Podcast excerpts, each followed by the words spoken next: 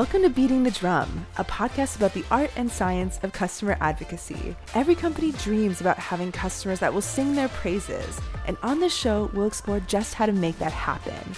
I'm your host, Margot Leong, and for nearly a decade, I've helped create, nurture, and mobilize customer evangelists for B2B and B2C. On this episode, I was joined by Evan Huck, CEO of User Evidence, a SaaS platform that helps automate content creation from happy customers.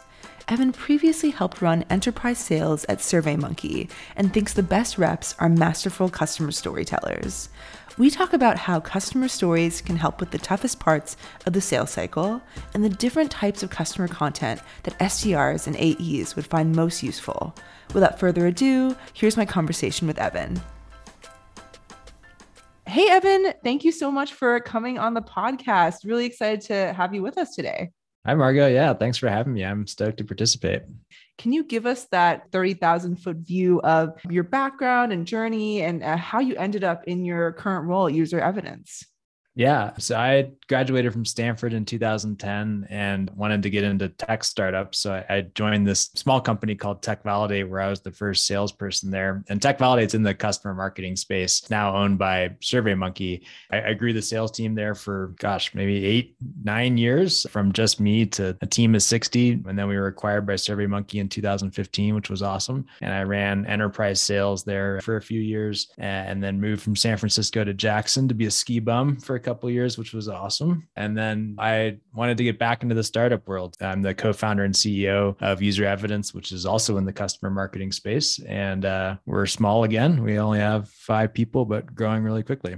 I've been at those size of companies and I personally really love it. It just kind of feels like anything is possible. So like I love the energy of those types of smaller companies. Yeah, it's absolutely my favorite stage and we're, we're having a lot of fun. It's challenging, of course, but it, it is great tell me a little bit about why you decided to start user evidence right? What gap did you see in the market based on previous experience? And, and maybe if you want to back up and just say a little bit about what user evidence does and then we can go into that. Yeah, so I'll, I'll, talk about what user evidence is first. So it's a web-based application that enables customer marketers to capture feedback from their customers and users at scale, and then turn the feedback into marketing content and collateral like case studies and testimonials and statistical evidence on the fly. So it's a great way for marketers who have a, a, larger customer base to generate hundreds of content assets and a library of evidence and proof points from their customers that they can use in sales presentations or on their website or wherever. So the company, why I started it, TechValidate was in the customer marketing space. And so I, I had a lot of domain experience. And furthermore, industry wise, I think we saw the importance of customer marketing was really just about to blow up SaaS companies and software companies, there's tons of those now, and everyone knows that's a really powerful business model. So all of these software and SaaS companies are getting you know, a ton of investment and growing really quickly. But older customer reference models that were primarily one to one that worked with a, a smaller customer base, we knew that wasn't going to scale for the kind of modern SaaS and software companies that were more wide user bases that might be in the thousands. We knew that customer marketing was going to be really critical. And we saw a gap in the market where there wasn't a ton of solutions that really automated a, a lot of these customer marketing functions and, and really scaled them to the level of the modern software company that has thousands of users. So yeah, it's space we knew how to play well in, and we knew it's an important market. So it seemed like a good fit. This episode is brought to you by Point of Reference. We talk a lot on the show about how much work is involved in customer marketing, and that's especially true when it comes to managing your reference program. The great thing about Point of Reference's solution, Reference Edge, is that it takes care of all the administrative tasks of your reference program so that you can focus on other priorities, like meeting your company's strategic growth goals. Reference Edge centralizes reference information and customer content, provides granular search, has advocate recruiting capabilities, ends reference request chaos, quantifies program impact, and even automates scheduling of group reference and peer to peer conversations. Reference Edge is easy to use and 100% Salesforce native, which means it lives where your sales team lives. Point of Reference prides themselves on stellar service, and each client is assigned an account director to advise you on your implementation and program needs. You can learn more and get a demo at pointofreference.com. That's point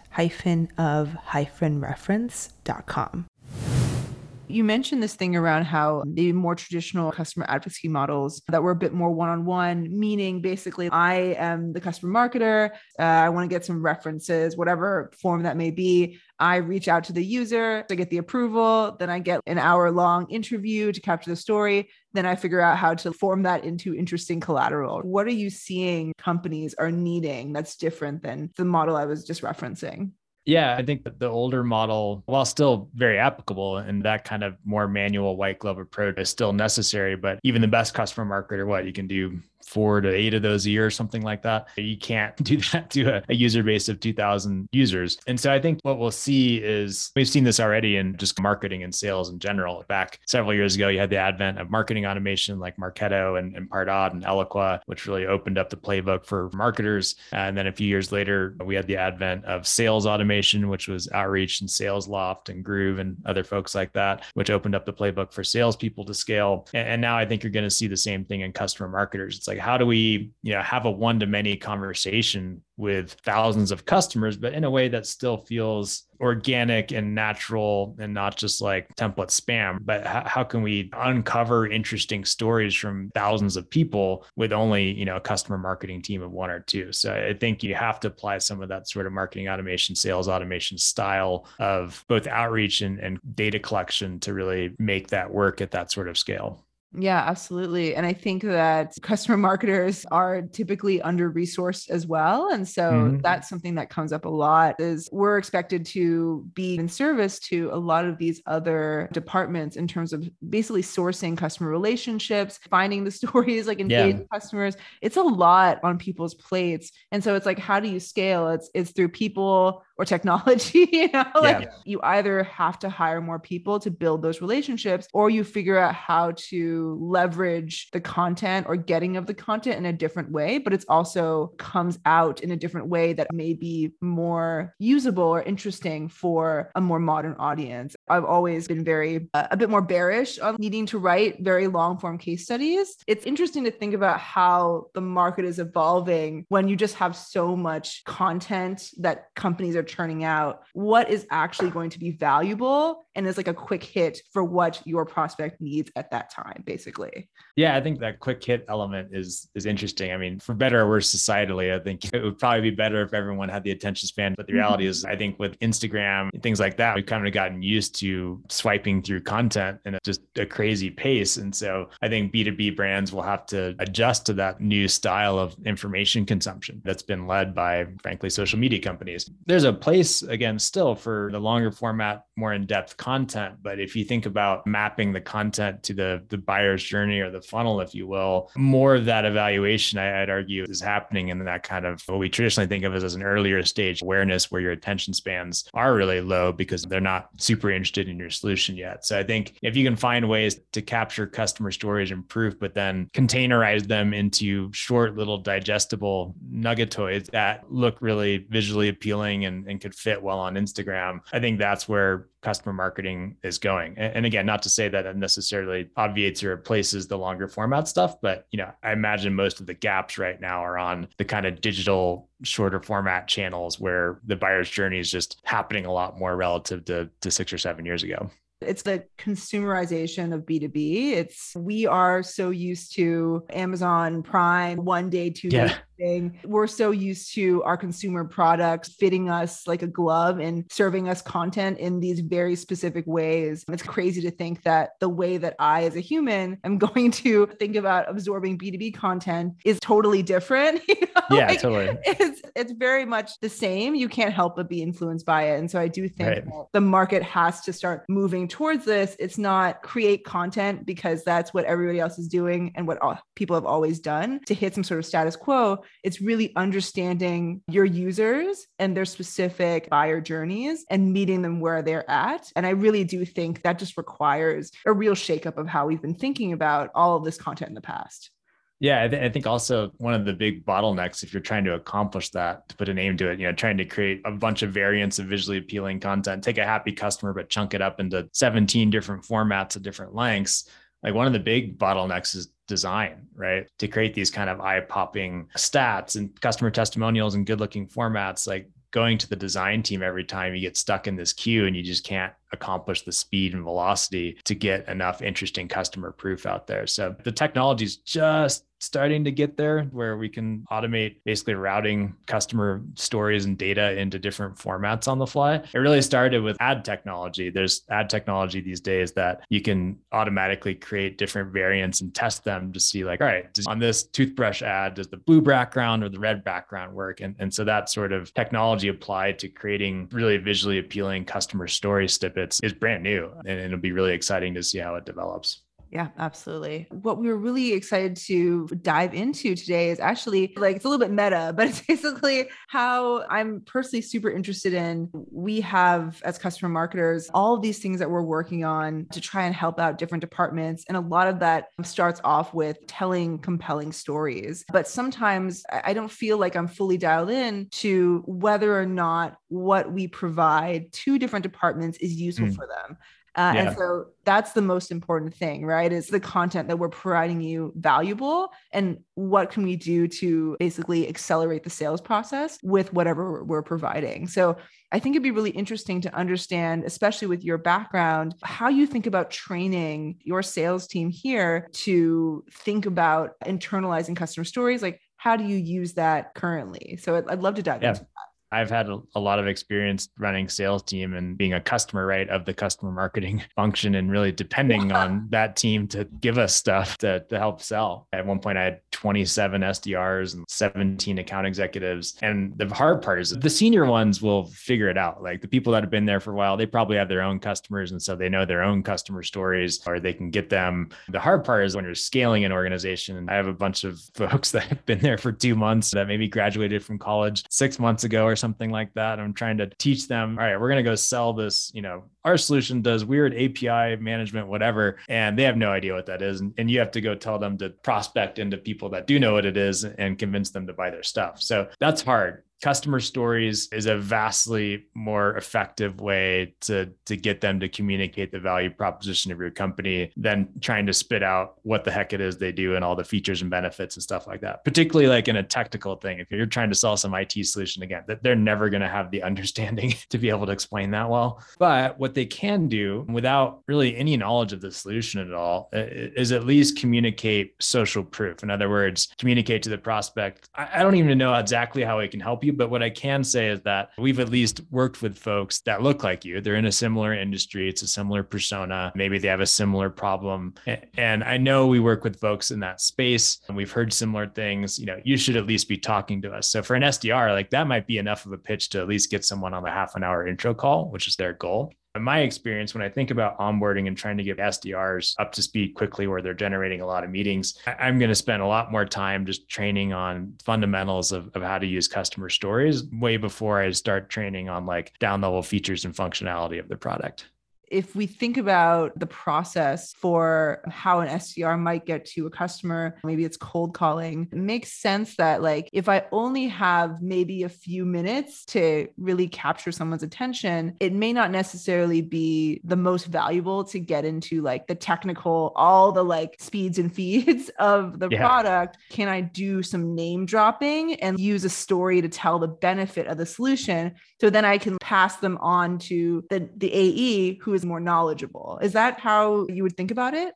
Yeah, exactly. And taking it a step further in terms of what names to drop, I think if you can give salespeople like a few, it doesn't need to be seven or anything like that, but like two or three parameters where they can match your list of customers with the prospect in a targeted way, that's beneficial. So, for example, like you know, if I'm talking to a healthcare company that is a small company with less than 100 people in the US, ideally, obviously, we'd want to then drop some names from similar types of companies that are like them, same industry, same size that they would recognize. So, so even way back in the day, we just had a Google sheet that just you could literally go in and filter by industry and, and company size or like competitors that they already use if it's an incumbent and just find a bunch of names like on the fly. They could do that on a cold call, like as they're talking, just to drop relevant names. But that's where like you need a pretty large story database to be able to do that. If you're selling to 17 industries and three different sizes of companies across four regions, that's a lot of unique different kind of segments. And so that's where if you can can build a larger library of little snapshot baseball card type stories that you can regurgitate in 30 seconds. That gives the SDRs like dexterity to be able to communicate that you've worked with very similar types of pro- uh, customers to the prospect. I think what would be interesting too is what types of content would be valuable for SDRs versus AEs. And so for SDRs, it sounds like the minimum of information that you would need is a way to be like, okay, I'm targeting users in this industry and in this geo. And so it would be nice to have a list of similar companies and probably in geo that would be probably nice as well so that yeah. and then maybe something about a little snippet about the benefit but you probably don't need to like get into it that much because of the amount of time you can even spend on the call yeah and it's not just calls either it's it's outreach like so literally like just to give you a very tactical example of what we did we we put this data in salesforce so we had a field that said what industry they were in and then depending on what industry that is we would have a bunch of names that were correlated with that industry. So if it was healthcare is, you know, GE Healthcare and Philips and McKesson, we would automatically route that into our automated email templates that they sent to prospects. So if their industry was healthcare, the sentence would say, We work with companies like Philips and McKesson and GE Healthcare. And if it was tech, it would say Box and, and ZoomInfo and folks like that. And that made a huge measurable difference on the conversion rate in those emails. Like when we were sending tens of 10,000 emails a month or something like that. So even little incremental going from 1% response rate to one 0.5%, that's a difference of scheduling 60 calls versus 90 calls for an SDR over the course of a quarter. And that's huge. So we saw that kind of relevance of social proof very much in a measurable way increase our conversion rates. And so we could use that that same sort of infrastructure, just like tagging it essentially mm-hmm. with the right metadata, allowed us to not only on calls, but across emails and, and decks and things like that, just have a lot more relevant presentations of customer proof. I've noticed a trend too where I remember if we think about maybe over the past five years in terms of just receiving cold outbound from vendors, I noticed they would not put in or not drop customer names that often and uh, more just speak to the benefits of the product. But now, more recently, I've been noticing a lot more cold outbound where they specifically talk about other companies that are basically using the, the product that are similar. I got one recently where they basically used a customer example. The company that I'm at is a Series A startup. They sent me an example of a, a fast food chain that's like, yeah, that's and that yeah. actually like turned me off. Like, I right, was yeah. Like, while, while, impressive, not relevant at all. yeah, this is like so basic. And I actually wrote back to the the SDR and I was like, can I give you some feedback? This customer example is totally not relevant to me yeah. he's like, the reason that I decided to use them is just to show you that like anyone needs right. the power of analytics. And I was like, oh my God, you know, you barely have seconds to read this email. You're going right. to report it as spam. You're just basically wanting to have nuggets in there that just keep someone's attention. And so like anything where it doesn't match, I'm just going to basically delete it. Yeah, totally. Do I recognize anything? And like, probably not. So like dev shop ones are a good ones. Like we work with Deloitte and McDonald's and stuff like that. It's like, all right, that's not relevant at all. If versus like if I see some we work with something.ai and something.io, I was like, ooh, those are SaaS companies. Like nice. Mm-hmm. so yeah, totally. Let's move on to AEs, right? Yeah. What kind of customer story evidence do AEs need? And and what ways have you seen that utilized best? I'll tell my story. I was an enterprise AE at SurveyMonkey for a while. That was when I moved to Jackson. And here is my frustration. So obviously, like we spent millions of dollars. Like we spent a lot on brand and communications and stuff. Like our our big customer stories, like Bank of America and Kaiser Hospital and stuff like that, were the most beautiful things on our website, and they looked awesome. But the problem is, I couldn't use that stuff. I was doing a deal with LinkedIn. I was like, all right, what do I use? And even if I wanted to use those things, like it doesn't fit in my deck. Like the big long five page PDF, like how do I get into my deck? Like tactically, I don't know. and so like then I resort to like taking screenshots of the PDF, which look crappy, obviously, and like then putting them into the deck in a horrible way. And that was the biggest problem for me as an AE is just like I couldn't get what I needed from these stories in a way that I could use them as components in my decks and on my demos and stuff like that. So I think that's one problem is just like you spend all this effort on this big long story and then it's just locked in this PDF format, which is fine if you're going to send a five page PDF to someone, but you it's just getting the nuggets out of that into PowerPoints and stuff like that was super frustrating. So what do AEs need to answer your question? I think that is a big thing. Like it needs to be like componentized so that you can just grab the relevant pieces of a story in a way that you can easily drop it into a deck or a demo or something like that. And it doesn't look like a foreign white blood cell thing that's going to get attacked. So I think that creative element, just presentation is a big thing that doesn't happen much. And it was always a huge frustration point for AEs. And then, yeah, the other one we've already talked about is just relevance to the stories again. I'm trying to sell to LinkedIn and I have this Wells Fargo story. It's just, it's just a little different, right? So, like having breadth and depth and scale, I think that's one of the biggest challenges for customer marketers is like your CEO and your VP of comms or whatever is we need your biggest, best, most recognizable customers to do this press release for earnings and go on stage and stuff like that. And then the sales team's asking for very different things. We need hundreds of shorter format things. And those two things are totally at odds. So, that's one of the biggest challenges challenges for customer marketers today is like how do we manage that very different requests from two very different functions?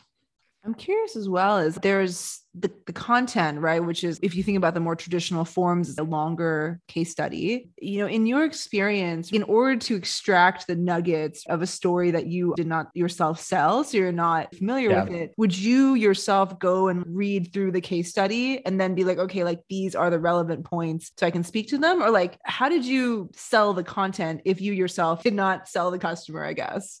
Yeah, it's a good question. I don't know if this scales, but like one little trick that I learned is like once you know a story really well, that's the story that you tell, and then you just switch out the names. The story that I would tell is probably not actually the story that was the actual story for that customer, but I knew one story from one of my customers really well that just came off like super authentic, and you can tell it's like a real story that I knew. And then I just switch in the names to make the industry matching more relevant. That trick is good. You know, when I try to train folks, like the advice I give them is pick a story story that you're actually interested in yourself and what the company does. Like for us, for example, like I could try to tell a story about how some random IT company did X, Y, and Z, but I'd rather choose one of our customers like Postal, which is a Sendoso competitor that is a gifting solution that we actually use. Like my sales team uses it and we've seen benefit from it. Like we've booked more meetings and stuff like that. And like think about how I tell that story versus how I tell some story that mm. doesn't really mm. matter to me much. Like it's just going to be a lot more engaging and interesting yeah, I think if you can find some stories that actually resonate to you as a salesperson, like you actually understand what you're saying, that is going to be a lot more impactful. So pick customers that you like or you're interested in. That can be more effective even than using a matching industry just because you're going to be more entertaining when you sell it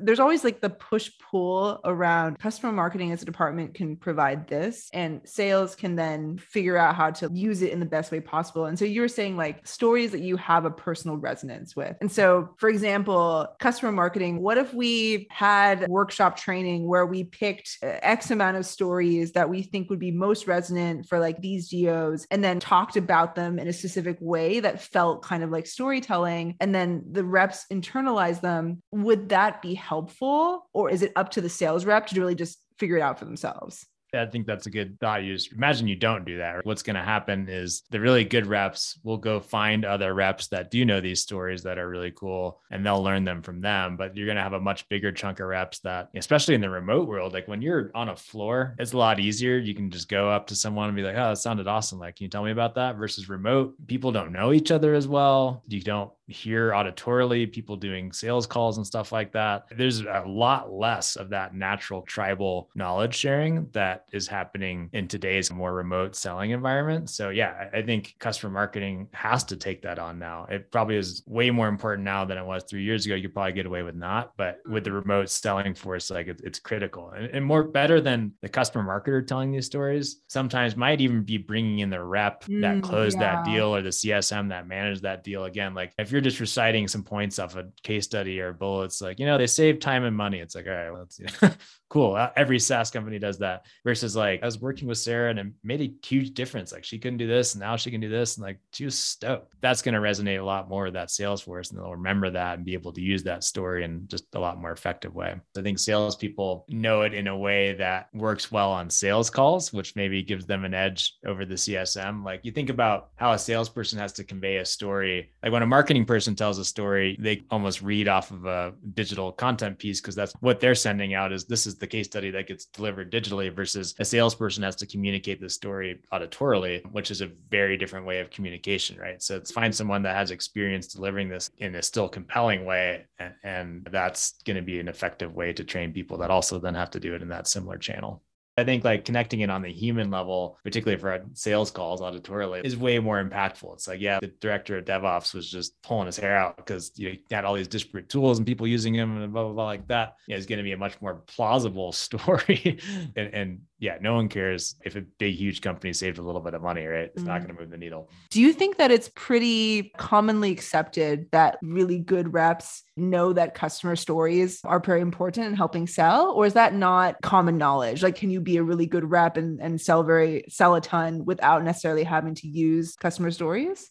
I've seen very few reps that are good that don't have a pretty masterful command of, of mm. telling stories well. There's a few reps that like just brute force their way there by just grinding and generating a ton of opportunities. But at the same time, as a sales leader, that's not great either. Even if you hit your quota and you'd had a 2% close rate, that means you had 98% opportunities that we probably could have given to other AEs that they would have closed.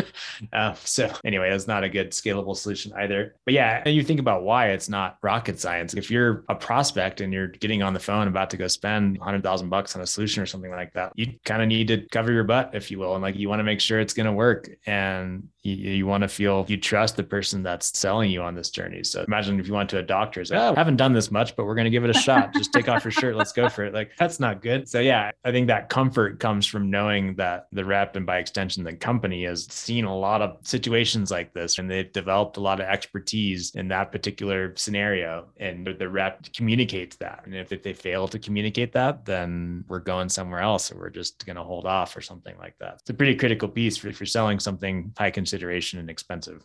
In terms of what customer marketing can provide to AEs, let's say that we needed to create kind of a filterable library of stories, right? Yeah. What kind of tags do you think would be most important for them to be able to search by quickly and then, you know, use the collateral in whatever way that they need essentially? The obvious one first is let's find a relevant customer, which is like industry, geo, maybe competitor that they evaluated. For some companies, what kind of ecosystem around us do they have? Are they using a certain cloud provider? That helps you find the right company. And that I think makes sense to most people and is not a particularly novel concept, although if you're not doing it, it should be. But the bigger thing that's tough is once I've found the customer, what I don't think most companies do is give reps options for how to deliver and consume that story. And I've seen this a few places where it's really well done, where it's like, let's say the customer's Wells Fargo, then I get into that folder and now I have a bunch of different options for content pieces, you know, of different lengths and formats that are optimized for different channels. Yes, I do have the 12 page glossy PDF that I can send to prospects that are later stage in the funnel and, and just need more of a reference.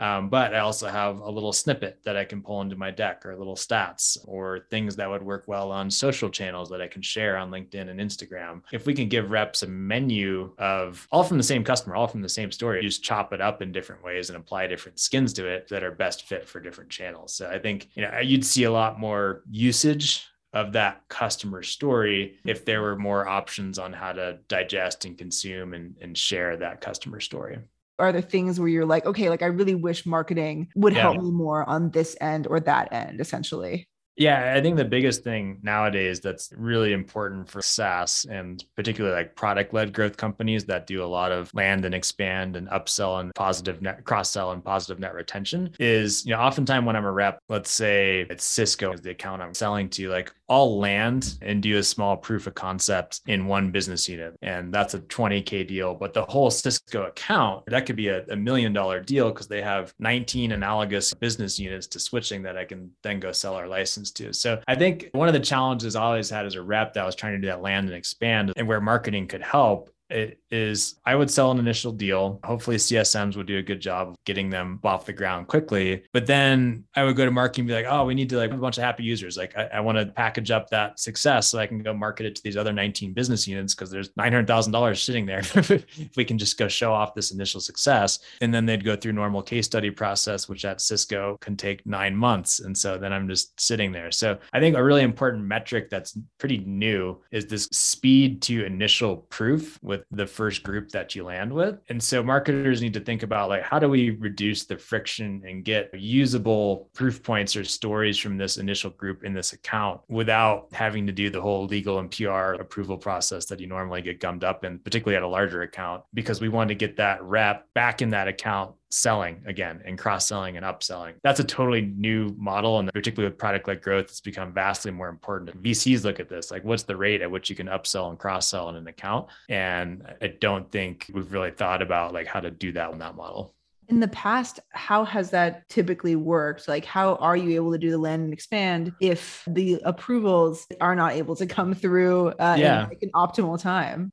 So, you know, we'd use what we can. Like if I had a really happy customer, I could use that person as a reference, but that reference is only valuable if I get far enough in the sales process with another business unit where they actually want to talk to that person. I need something that I can put in an email, right? Like a prospecting email and say, hey, look, here's some examples of success within your current account from other colleagues at Cisco. Check out what they're doing. Let's schedule a call. Like that's what I didn't have. But so I could use references, but again, that's late. The case study, once it came out, obviously was super useful. But again, that's eight months later than I needed it. So yeah, we would just try to try to hack together ways to name drop a little bit. Certainly, you know, we work with Cisco switching and stuff like that. But we had a bunch of happy customers. We just didn't have a way to capture their story in a quick way and then present it to other business units or prospects within that same account. So intra account evidence for the purpose of cross sell and upsell, I think is kind of a new thing, but I think going to become increasingly important. Let's say that you're able to get like it anonymized until the approvals come through. Is yeah. that valuable? Yeah, because especially if I'm selling, I can be like, hey, hey, it's the Fortune 500 networking company. It's from Cisco. That you um, like may have heard of. Yeah, yeah. It's, it's, read, read it's you. It's Cisco. Yeah. So yeah, as a rep, I can do a lot with that, right? I don't want you to go through formal approvals and stuff like that. That's disaster. That's too long. I need something fast. Uh, anything that I can just be like, check it out, and that helps me get that cross sell done a lot quicker. One of the things that you mentioned about tribal dynamics, I know like sales will learn from each other or learn from the best reps. Have you heard about the new ways that people are basically trying to overcome this in an organization that is is much more comfortable being in person and like disseminating that information um, that yeah. way? At a larger company, I think we've seen a lot of growth in like sales asset management solutions like Highspot, Seismic, Showpad. If you're a bigger company, you have the budget. I think that those solutions are really good because you can do a lot of that searching and tagging and all that stuff, which just helps the the kind of discoverability. It also helps with tracking and effectiveness. Like it, it can tie content usage to opportunities. So you can say this case study influenced $500,000 in opportunities created in 20K in closed business or whatever. So, you know, I think those solutions for larger companies you know, are definitely starting to become more table stakes. But at a smaller company, you, you can recreate those technologies by just hacking together some normal tools. Like I've seen a lot of folks use Airtable really well to create searchable, taggable repositories of customer content. Notion, you know, is another solution that organizes and stores and displays information really well. So I think it's a combination of both technology from like a storage and findability and searching and tagging and filtering perspective, but then also some human programs, right? But there needs to be a reason why I show up to those as a ref. You know, if it's just the customer marketing team saying, hey, you know, we're going to do a road show about all these stories, I think that's a good first step. But if you told me, like, hey, we're doing a road show and Samantha, who's the number one rep in the company that made over a million dollars last year, is going to showcase some of her favorite stories. Okay, I'm showing up to that one. So I think, you know, if you can add a little, in a meta way, social proof to your social proof program that yeah, it's actually like, work, working for the top reps, like that yeah. gives people a reason to show up. Is there anything that you wish that marketing knew about sales? Yeah, you know, I think just our needs are different than what the marketing and executive team wants when it comes to customer content. Like the most difficult part of the sale is two parts. One, getting people on the phone. So it's, it's SDRs breaking through all the noise. Like prospects get thousands of emails every month. We need to break through the noise and we need cool looking little short format nuggets of customer content to do that. And the second hardest part is like taking that intro call and then converting it into a demo. And that's where, uh, again, just having a large repository so I can find super relevant stories to use is really critical. I feel like most companies are pretty good. Like once I'm later stage and I need to provide a reference, also, I feel like I rarely need to provide references anymore that much.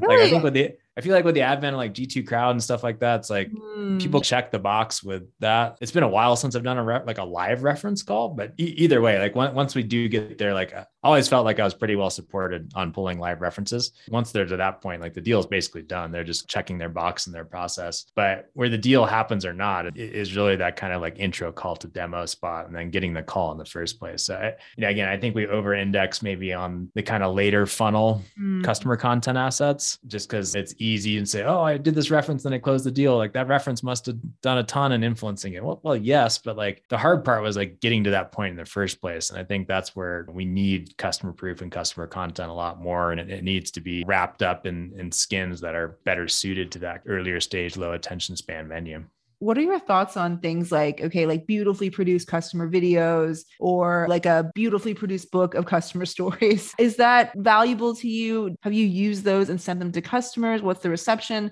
i'm curious about that as well I love videos. Yeah. Again, I, I, like to have a pretty wide toolkit and array of different weapons, if you will. If I need something visually that stands out on a certain channel, then I obviously need like a big, bright, cool looking stat or something like that. But then I can send a link to a video or I can put a, a, snapshot of that person's headshot with a link to the video behind it. That stuff really works well. So, you know, I think that's where just like having a variety of different options so that you can just hit prospects in different channels, that is really the key and vary it up too. You know, if you think about an average outreach sequence is seven touches or something like that before it mm-hmm. schedules a call, you need a variety of different offers essentially to, to finally get someone's attention. So yeah, you know, building a larger menu that's more diverse, videos great part of that. It's a good strategy.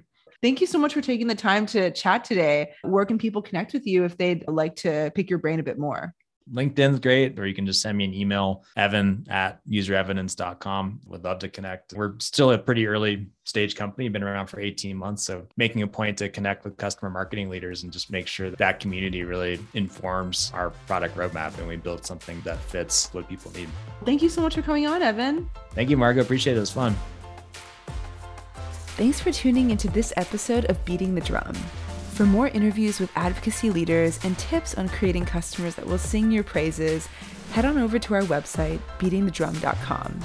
If you enjoyed today's show, please subscribe on Apple Podcasts, Spotify, or wherever you get your podcasts, and don't forget to rate and review us. If you know someone that would be a great fit for the show, I would love to hear about it. You can reach out at beatingthedrum.com. Take care, everybody.